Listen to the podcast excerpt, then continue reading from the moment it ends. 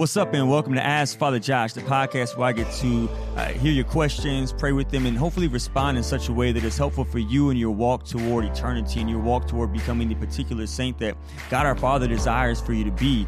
Here's how the show goes. You hit me up with questions dealing with anything and everything from relationship advice to spirituality, catechesis, scripture, whatever. And I'll spend time with those questions and try to respond in such a way that is helpful for you. The reality is this, though I am not perfect. I am so imperfect, it's not even funny. And so there might be times where I give you advice that is not good for you. If that is the case, if my advice does not help you to grow in virtue and become a saint, then please reject whatever it is that I say that is not good for you. However, if the advice is helpful for you, though difficult, I really want to encourage you to lean into Jesus Christ so that He can give you the grace to fulfill the demands of discipleship and become the saint that He wants you to be. If you're a first time listener, I want to encourage you and invite you to hit me up with your own questions, critiques, and comments from today's show and for future shows at AskFatherJosh at AscensionPress.com. Today is going to be a special show because today we have a, an awesome guest with us. His name is Dr. Edward Sri. He's the author of, of many books and new programs with Ascension Press. Uh, Dr. Sri, welcome to the show. Thanks so much for having me. So, Dr. Sri, uh, we're going to get into a bunch of different questions today that my listeners have sent to me that I'm going to pass on to you. But before we get into those questions, which involve the crucifixion of Christ and the passion and his death, um, I, I want to start this show off like I do most of my shows, which is with a glory story. So, every every podcast, I share something awesome that happened in the past week uh, with the Holy Spirit. And I wanted to see do you have any particular glory stories that you can share with me and our listeners that's happened to you? You and your walk with Jesus this past week? Wow. Well, I would just say, I don't know how glorious it is. It's been glorious for me. Uh, and it's been, you know, it has been a race getting this project out. So since like August until about the beginning of February, it's just been nonstop in my life. And I've been, uh, I've been really looking forward to Lent. And, and normally, I'll be honest, I'm human. I know Lent's important and I know it's good for me, but there's always that other part of me going, oh, but I'm going to have to give up all these things, you know. but this, this Lent is different though. I really, I've been longing for a period of retreat. I purposely didn't plan a lot of travel uh, at the start of Lent here. So I've had like several weeks in a row just being present here with my family, present to Jesus and just getting into the season. And I'm so, so thankful. And, and to kind of add on to this, God gave me a special gift. I think, you know, uh, uh it's been, it's, it was a blizzard that came through Denver this week. Yeah. and I, I know you're down there in Louisiana, beautiful, warm, humid weather, which you could, uh, you know, it was great. But what, what happened was my kids got a couple days off of school. In fact, they got two days off of the blizzard, and then one of my schools where I have my, my, my elementary kids, they had uh, trees fall down, so they got off today as well. And what that's done is it just kind of created like an extra mini spring break. So we've been you know, just a little extra time with the family, and uh, we've been you know watching movies together, hanging out, and so that, that's been it's just been an extra grace that I am so thankful for after a really busy season of getting the No Greater Love project out the door uh, to kind of enter in spiritually and also just kind of really enter in as a family. You know, we, pray the rosary at night before we go to bed, and it's just been you know it's just been great. So I'm so thankful.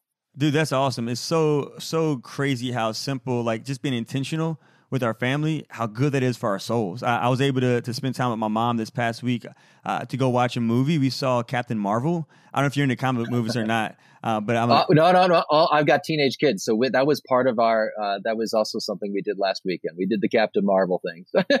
what What did you think about it? You know, I, I have to say, you know, I heard all these stories about people worried it was going to be like overly feminist and yeah. you know girl power kind of thing, and you know, it has elements of that. But I, I was I was very pleasantly surprised that it didn't go that way. You know, I was also very grateful. Some of these Marvel movies, they sometimes bring in a little more sexuality than you know, like with right. Iron Man, then, than you really yeah, need. And, isn't that disappointing? You know, it is. And so I read the previews and I just saw, man, there was nothing along those lines, you know, and I, and that was like, you know, thank, thank you. Thank you.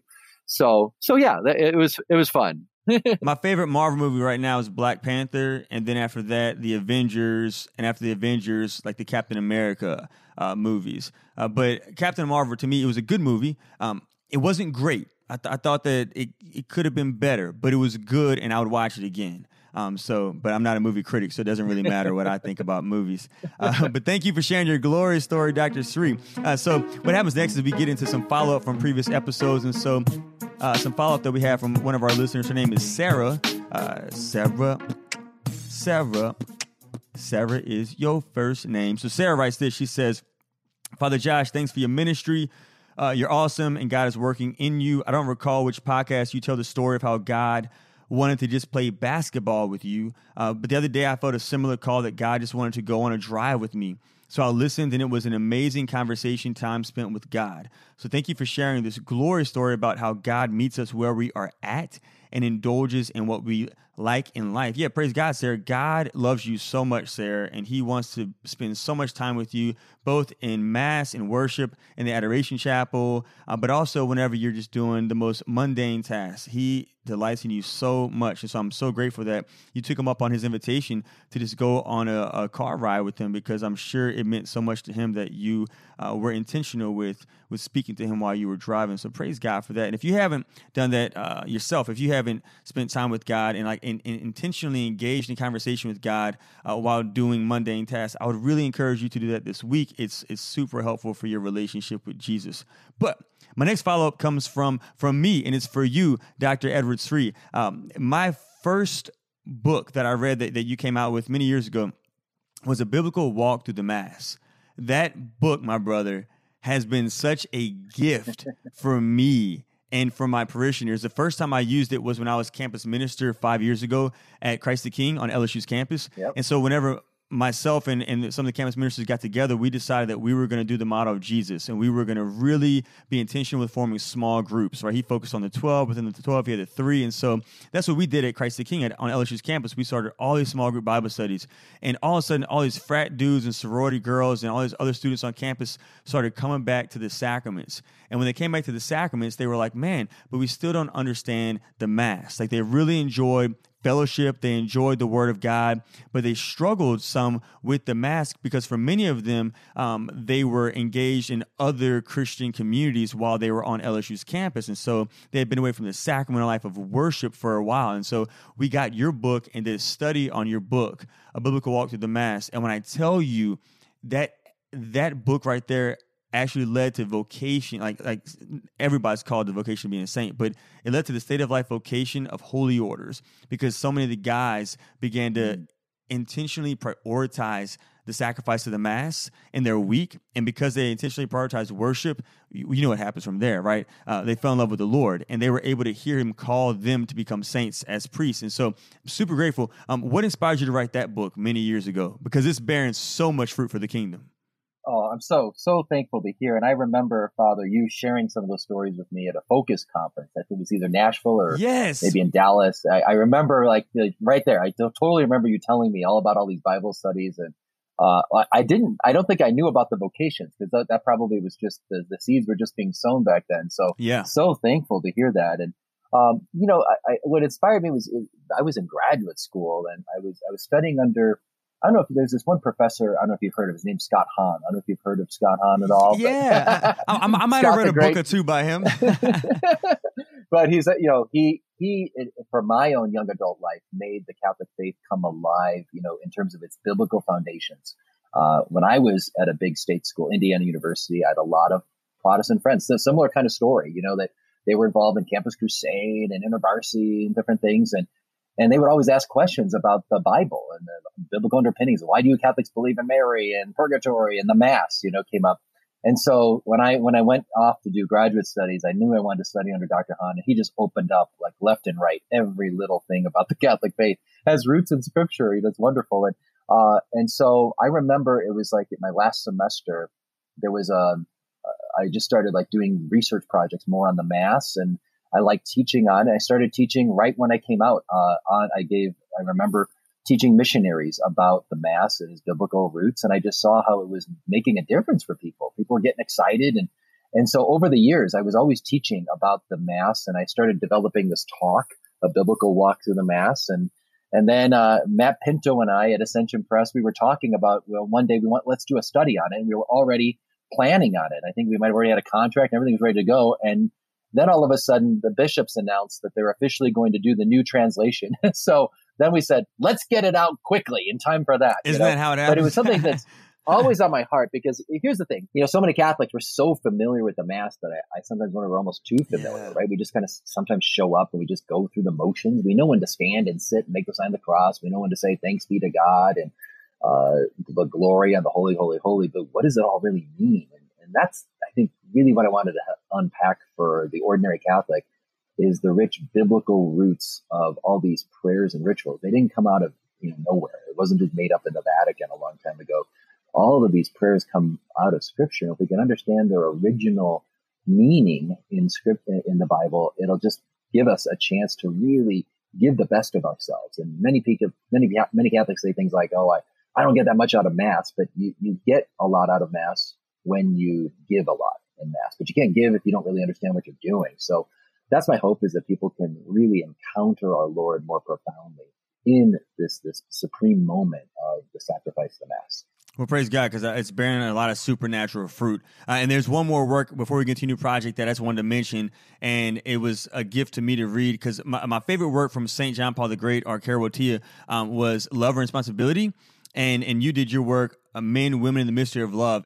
A lot of my students who were dating did that as a, as a book study together. And again, it was one of those books that they began to grow in holiness just from your work. So I don't know what it is about you, my brother, but you have a gift. You have an anointing, a specific charism that is helping a lot of people in the body of Christ today with your works. Oh, I love writing and I love being able to share what, what I'm learning, you know, from Jesus and Karol Wojtyla and uh, and, and, many great saints have gone before us. So ha- happy to do these things. well, you have a new project that you just came out with, and my parishioners at Holy Rosary are currently using your project for uh, Lent as one of our Lenten studies. It's called No Greater Love. Do you, do you mind telling us what inspired you to put this project together? Yeah, this is the climax of the story, isn't it? The, the Passion of Jesus. And we hear about this story in the gospel readings every Holy Week. But it's again another one of those things that, you know, we, we might just be familiar with the idea of Judas betrayed Jesus and there was a scourging and he had to carry a cross, but this is this is the fullest revelation of God's love. That's what John Paul II said. The, the passion narratives reveal to us the fullness of God's love. There's no other place that you can go in the Bible to, to experience, to encounter God's love more.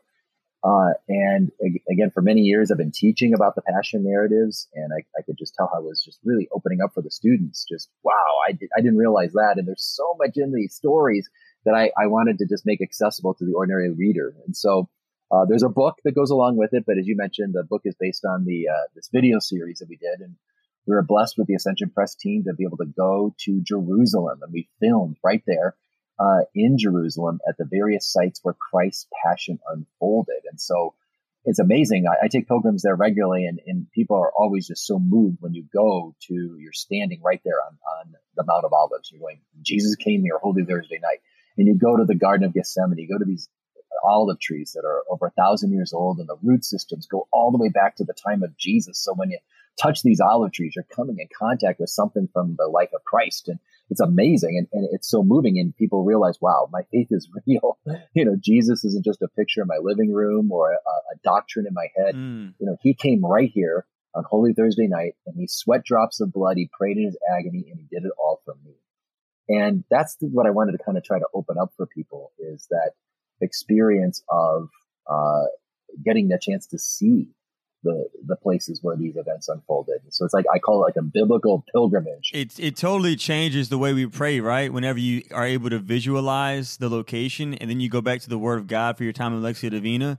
Now, once you've seen it, it changes everything. yeah, that's why they call the Holy Land the fifth gospel. You know, because you'll never hear the gospel stories the same. Yes, when you start having these images in your mind. So that's what we want to do is to really kind of give people that experience, but really to enter into the Lenten series and especially, you know, to, to ponder Christ's passion. Because that's what we're supposed to do in Lent. We're supposed to allow, I mean, we should do it all year round, but it's a special time to give concentrated effort to imitate Christ, or maybe even better, to allow Christ's life in his passion, his love in his passion to radiate through me so that I can be more patient when things frustrate me or when I endure suffering in my life, or to be more generous like Jesus was, or more forgiving with my spouse or with a friend or with my children, uh, like Jesus was with the apostles who failed him that day. Yeah. Like every step of the way, you just witness Jesus's amazing love. But Jesus doesn't want us to just applaud and go, Oh, great job, Jesus. That was amazing. No,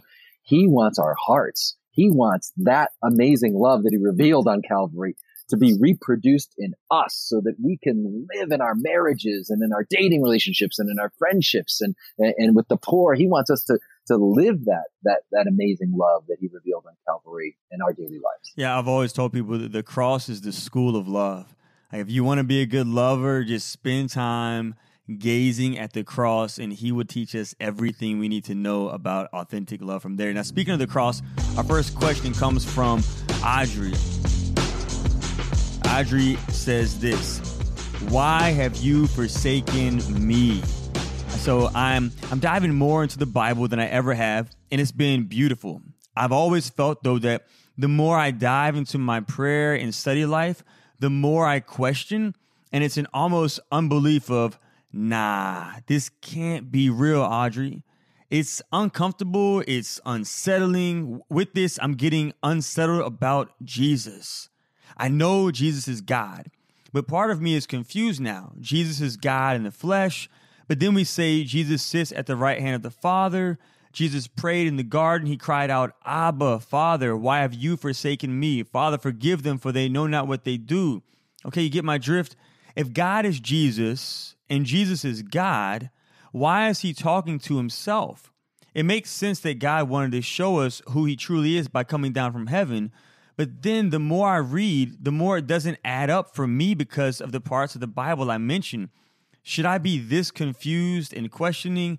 I feel like I shouldn't be questioning and I feel guilty. And part of me wants to almost stop reading and studying, but I, I know that that's not good either. Ugh. I must sound like a hot mess. I feel like sometimes I get into the other times as well. I don't.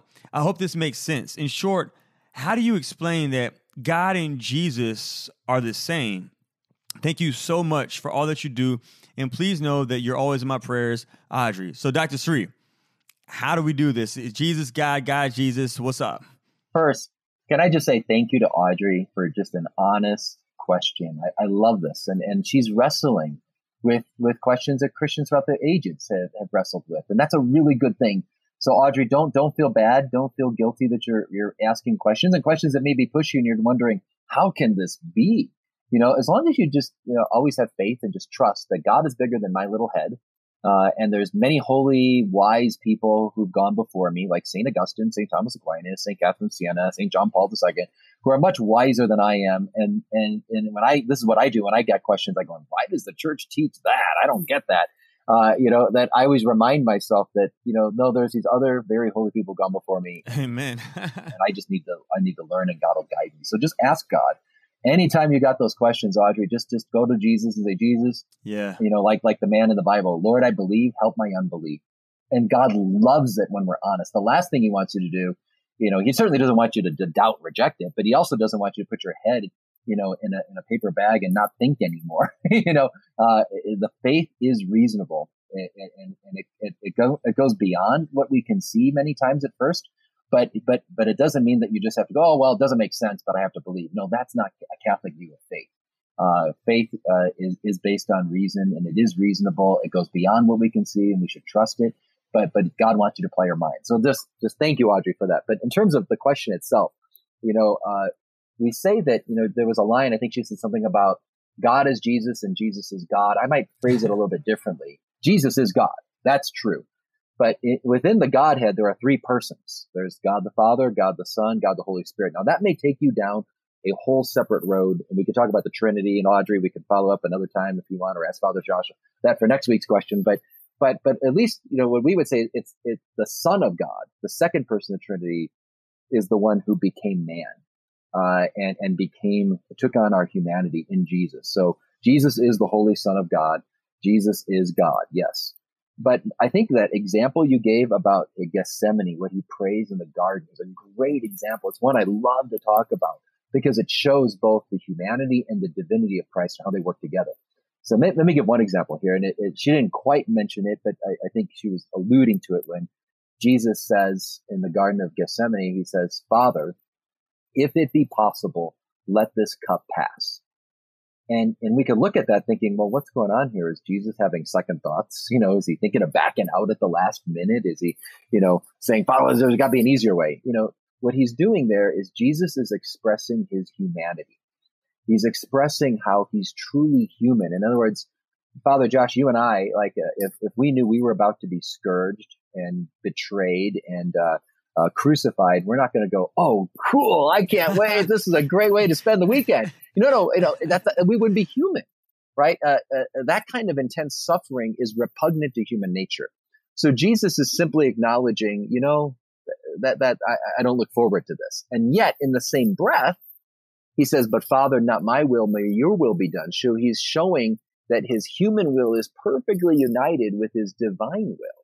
Uh, so he's, he's perfectly united with the Father, but in his humanity, he's acknowledging this is going to be tough. And the great theologian, St. Thomas Aquinas, uh, he has a beautiful analogy that really gets to the heart of this matter. He says, Jesus is kind of what he's doing is he's acknowledging that he's taking bad tasting medicine. Mm. Uh, and I love that analogy, you know, because none of us again would say, "Oh, what do you want to do this week? Let's watch the game and take some bad tasting medicine." No, you know, you take the bad tasting medicine. You might choose to do it, but you're doing it because you know it's going to be good for you. You're not doing it for the bad taste. You're doing it because it's going to help you to be experience healing. And that's what Jesus is doing. He takes takes the cross not because he just wants suffering, but he knows it's going to bring healing to us. Um, and so I, I, think that's uh, just helpful to keep in mind about a little bit how Christ is fully human, but he's also fully divine. He's perfectly united to the Father, but there's moments where he's going to express in his humanity this is this is this is very painful. This is really hard. Whether it's in the garden or the line she quotes, "My God, my God, why have you forsaken me?" And maybe it, can I comment on that line too, Father Josh? I, I don't yeah, know if that yeah, might please, be helpful. Please, that'd be awesome. Because yeah. you know, many people wonder, like, is Jesus abandoned by the Father on Good Friday? Is he is he being totally rejected? And a line like that could cause someone like Audrey, or quite frankly, I had that same question growing up as a kid. And uh, I think there are many lay Catholics around the world, and maybe even some priests that wonder what what's really happening there on Good Friday. Um, and, and I think what we want to see though is that line is a quote from a famous Old Testament song, uh, Psalm 22. And I like to say Jesus is quoting an oldie. uh, and if you know the oldie, it's going to make a lot of sense. It'd be kind of like, Father, if you ask me, oh, Dr. Sri, what bands did you listen to when you were in college? And I just said to you, oh, it's a beautiful day. And I haven't still found what I'm looking for, but I'm going to keep talking like this, Father, with or without you. You, you know, I'm, ta- I'm yeah. quoting Bono, right? I'm, right, I'm talking right. about U2, you know. Uh, but if you didn't know the band U2, you'd be like talking, man, Dr. Sri's talking gibberish, right? It doesn't make any sense. And, and, and, but when I use a couple lines from some of their most famous songs, it brings to mind a whole context. You think of the band. Well, that's what many rabbis did in the first century. They would quote one line from an Old Testament passage to bring to mind the whole context of that passage. Uh, and that's what Jesus is doing. He's quoting an oldie here. And the beautiful point about Psalm 22 is it's a psalm about someone who is going through intense suffering. He's a righteous man being persecuted by his enemies, and he feels as if he's been abandoned by God. I mean, he's really pushed to the limits of suffering. And he's starting to wonder, God, are you really there? But in the next breath, if you read the psalm, he goes on to say, But God, I know you are there. Because I know that my ancestors, they when they faced trials, you came and you helped them, and and and, and you're going to be there to help me too. So he he's expressing confidence in the midst of his own affliction. He's saying, "Be not far from me, God, for trouble is near." And in the end of the psalm, it reaches this beautiful climax where the psalmist, he sees that his suffering has meaning, it has purpose, it's going to bear fruit. He says, at the end of my suffering, all the ends of the earth are going to turn to the Lord. All the nations are going to worship God as king. So this is not a song of despair. It's a song of triumph, yeah. confidence in the midst of great, uh, great suffering. And the last thing I'd say about it is it's a psalm that also has prophetic foreshadowings to Good yeah. Friday because this righteous man, a thousand years before Christ, goes through similar things that Jesus is going to go through. He's rejected by his enemies. They mock him. They wag their heads, it says in Psalm 22. They wag their heads as they're mocking him. And then they, they, they put, they pierce his hands and his feet and they divide his garments and cast lots for his garments. Now, does that sound familiar? Mm-hmm. it's everything yeah. that happens on Good Friday, right? Because Jesus is going to be rejected by, uh, persecuted by his enemies. they're gonna they're gonna walk by the Cal- Calvary, walk by the cross, and wag their heads as they mock him. Matthew's gospel tells us. Uh, they're gonna they're going to pierce his hands and his feet as he's crucified on that cross, and then they're going to take his garments, divide them, and cast lots for them. It's it's a it's a direct prophecy, and Jesus is trying to show us look look at all this happening to me on Good Friday. It looks like I've been abandoned by God, but look deeper, and if you can read the signs of the times, you'll see Psalm 22 is coming to fulfillment. That's awesome. Now, Dr. Sri, as my listeners know, whenever I hear words, what that does for me is it triggers songs in my own mind. And so, as you were answering the question, I was hearing songs. And so, I'm going to see if you and I are on the same page. I'm gonna, I'm going to recite some lyrics to you and see if you can you can follow along with me. All right. Okay. This is for our listeners. It might be like real old school for them because many of them are young, but for you and I, it's not that old. But let me see if you can hang on with this. An old man turn 98. No, I'm not with you. Oh, come on. I'm sorry. Yeah, yeah. I, I would, if you asked me any song from the 80s, I would probably, uh, I would get it in an instant. Let me try the 80s for you then. And I, am an 80s baby, so I'm more 90s, but let me try this. Oh, we're halfway there. Oh yeah, there we go. We got Bon Jovi right there. Yeah, is, is that the eighties? Is that is that eighties or no? I don't know. I'm just I'm thinking that. I think that's that's late. That's late 80s. Okay, yeah. sweet. All right, sweet. Okay, all right. Okay, well, all right. Now, uh, speaking of father, so so I Aubrey asked about the father. So our next question comes in from Susie. And she asked about another father. She asked about Jesus' dad, Joseph. She says this where was Saint Joseph during Jesus' crucifixion? Yeah, I mean, the great tradition is that he died uh, long, long before this. We don't read anything about Joseph in all of Christ's public ministry. So he plays a role, of course, in the infancy narratives, right? We read about him in Luke's gospel, and he plays a, a very central role in Matthew's gospel in the accounts of Jesus going and uh, you know, having to flee to, from Herod's terror and go down to Egypt, then come back.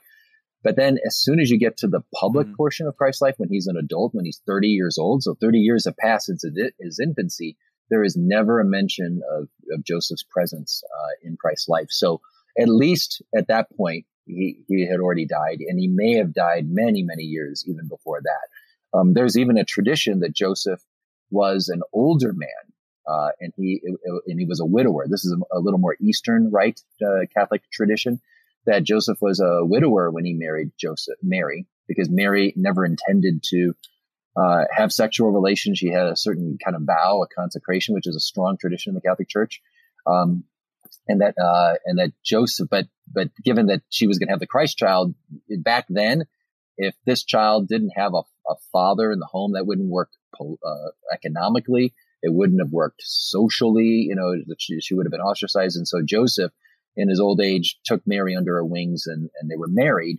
Uh, but but he was older, and that's another reason why he might have died. So that's that's speculative. That's a, but it's a strong tradition of Eastern, right? So I mention it. But I think what is very clear is by the time Jesus began his public ministry, whatever the background was, uh, Joseph had already passed.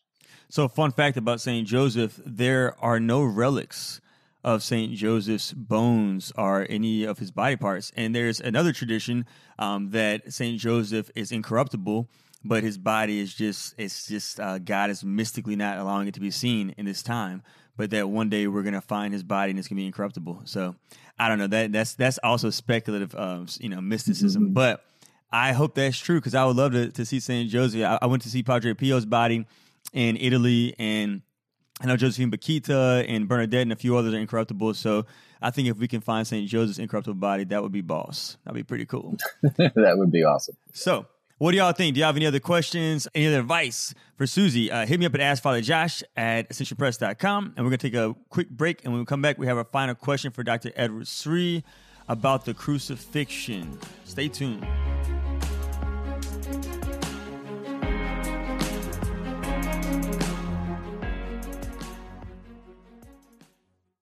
If you're looking for a way to learn more about your Catholic faith, I invite you to check out the Ascension Presents YouTube channel. You're going to find tons of free videos featuring Catholic presenters like Matt Fradd, Leah Darrow, Jackie Bobby Angel, and Emily Wilson. Go to youtube.com slash ascension presents. That's youtube.com slash ascension presents. And if you like what you see, please share and subscribe. And we're back. Just a quick reminder you can hit me up with your questions at AskFatherJosh at AscensionPress.com. If you're feeling fancy, you can certainly record a voice note as well. I would love to play that on a future show. And don't forget to rate and review us on iTunes and other podcast formats so that other people can find out about the gift of the show. Final question comes in from Jimmy. Jimmy asked about the crucifixion. He says this. Why did Jesus have to die such a painful death to redeem us from our sins? Couldn't he have died from natural causes like old age or have died as a baby? Or would that have not worked for some reason? Ah, I, a couple things. Well, first of all, Jesus came to do a lot more than just die for us. Uh, I think that's an important thing to keep in mind. Uh, he, there's many spiritual lessons he's teaching us about the way he chose to save the world. I mean, did he even? I mean, God, he's God. He could have, you know, just snapped a finger and said, "I want to save the world this way." You know, that's true. But it's always God does things in a reasonable way, ways that make sense ways that are fitting.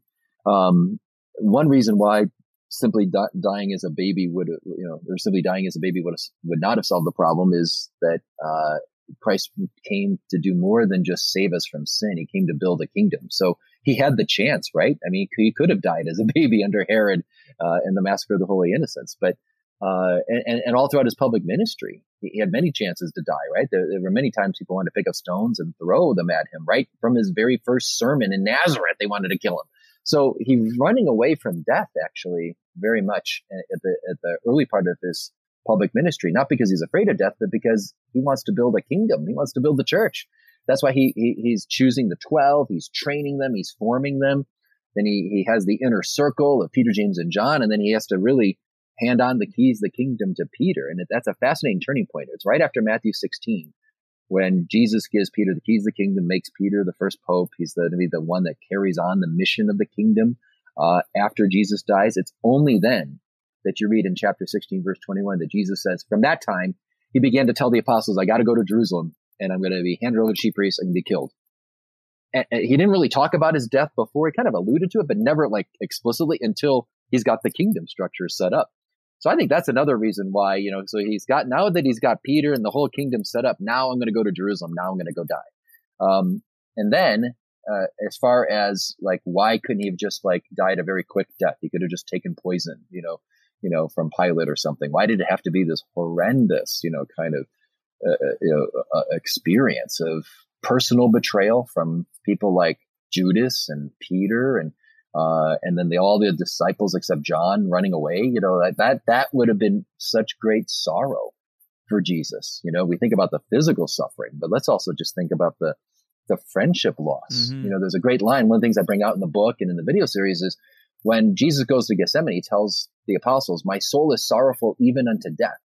And we just think, "Oh, if poor Jesus, he's sorrowful because he knows he's going to face crucifixion." Well, that's true, but the language "sorrowful unto death" is used in the book of Sirach, chapter 37, verse 2, to describe a particular kind of suffering. Not any ordinary suffering, but a particular kind of suffering that may be worse than even death. It's the, it's when a friend turns to enemy. Mm. That's what it says in Sirach 37, 2. Is it not a sorrow to the death when a friend turns to enemy? So think about that sorrow. Think about the mocking Jesus endured, which is different than just the, the scourging and the slapping and the beating and the nails in it you know, there was a sister, I write about this in the book, a, a missionary of charity sister, Mother Teresa's order. I was doing a retreat for them on the passion narratives, and she came up to me after the class and said, you know, Dr. Sri, why is it that uh, when I, I was asked last year to teach on the passion narratives, and I can teach every part, but when I got to that part, right, right after his trial, before the Sanhedrin, when they all come up and they spit at him and they mock him, they blindfold him, and they say, prophesy to us, O Christ. Why is it that at that point, that's when I start to cry and I can't teach anymore? And was, I was like, wow, mm. what a beautiful, I mean, why is that? And I think it's because we deep down know that it's one thing to watch someone be, be uh, physically abused. It's a whole other thing when you abuse their personhood, when you attack like just who, the core of who they are. You don't even take them seriously. You mock them like that. That causes us. It's just so sad to see Jesus go through that. So I would want to think about his betrayal, like that back to the friendship loss. That was great suffering. I would think about what the sister brings out, how he was mocked. Like that's like that would cause great suffering. And then add on all of the physical suffering, you know, that Mel Gibson's film does such a good job presenting for us. Yeah. Um, you, you look at all of that, Jesus is trying to teach us something in all of this. You know, it didn't have to be this way, but he's, he's showing to us how much he loves us. That's why I called the book No Greater Love, you know, from that line of, from John's gospel. Jesus said, no greater love as man than this, that he lay, than that he laid down his life for his friends. And that's mm, what Jesus is yeah. doing that he, we call it Christ's passion, you know, because pas, passion comes from the word passio in Latin, which means suffering. But Pope Benedict shows us it's also about God's passionate love for us. He's so madly in love for, with us that he wants to do everything he can to to break down any barriers that keep us from him. That's why he's willing to come down and the infinite God wants to enter finite time and space and take on our finite human flesh and and even offer it up as a sacrifice for our sins. It's it's it's, it's all that just shows how much he loves us and and and I think you know if he just kind of came down and snapped a finger and we were saved, I don't think we'd all appreciate it as much. I don't think we'd be as moved. But when you watch every little step of what Jesus does, through his passion, when you see his kindness toward Peter, and even his kindness toward Judas, who's betraying him, he calls Judas my friend. Yeah, he says, "My friend." You know, mm. uh, do you, you know Judas? Are you going to betray the Son of Man? Because so he's just he's like he just loves Judas to the very end, hoping he might get to Judas to change his mind. And uh, all of these moments, I think, are just so powerful to teach us something about love. Yeah, yeah, Jesus teaches us everything: how to be a friend, how to be a lover. I mean, how to be this. Everything can is is in Christ, right? How do I respond to this particular situation? How do I respond to this betrayal? How do I respond to everything is in the gospels and and specifically the passion you're right man the passion is everything so um, we're running out of time, time but I, I really want to encourage our viewers to check out your, your latest work no greater love where can they find this resource uh, they can go right to ascensionpress.com. They'll have a trailer there. They have you can actually watch a whole episode just to try it out. Uh, so ascension, ascensionpress.com, and you can get whether you know if you're someone wanting to do it as a small group for a men's group, a women's group, a Bible study. You know, you can do it there. But I know a lot of families this Lent that are using the study because they want to show their kids the the places of Christ's passion. So you can certainly get the videos. And it comes with workbooks for small groups, but you can also just get the book if you just want to like just get ready for Holy Week you just want a book to take to the chapel or read before you go to bed, you can certainly do that. Uh, and again, that's ascensionpress.com. People can always go to my website, edwardsri.com. I've got a lot of information about it, but I'm always sending people right there to the good folks at Ascension. Awesome, man. Well, you are a huge gift to uh, to the church. Your your gift to me and to our, our listeners. And so I want to thank you for this time you've given us. Uh, I'm gonna close up in prayer, and and please just trust that I'm gonna be keeping you in my prayers because I want the Lord to continue to use you to just give us these gifts. these gifts, your all your works have been so helpful for me and for my people. And so, Holy Spirit, keep doing what you're doing in, in this beloved Son of the Father. Let us pray in the name of the Father and the Son, and the Holy Spirit. Amen. Jesus, thank you for thirsting for us. Thank you for thirsting to be in a living and vital relationship with us. I praise you, Jesus, and I'm sorry for all the times that I've not been faithful to you the ways in which you've been faithful to us on the cross. But Lord, I desire to love you. I desire to love you with the love that you have given me. I desire to love you the way that you have loved me. And so, uh, little by little over time, I just want to show you that love, Lord. I want to continue to show you the love that you have shown us on the cross in your passion and in your death um, and your, in your resurrection. I ask that you, Jesus, just send forth your Holy Spirit upon every single person who's going to listen to this podcast and really, really, really captivate our hearts in such a way that we are sensitive to your cross and that we're sensitive to your love. Um, give us the grace to want to console you on the cross, Jesus, because you console us. You are more than enough, Jesus. And if we've ever not shown you that in our actions, we repent and we want we want to show you, Jesus.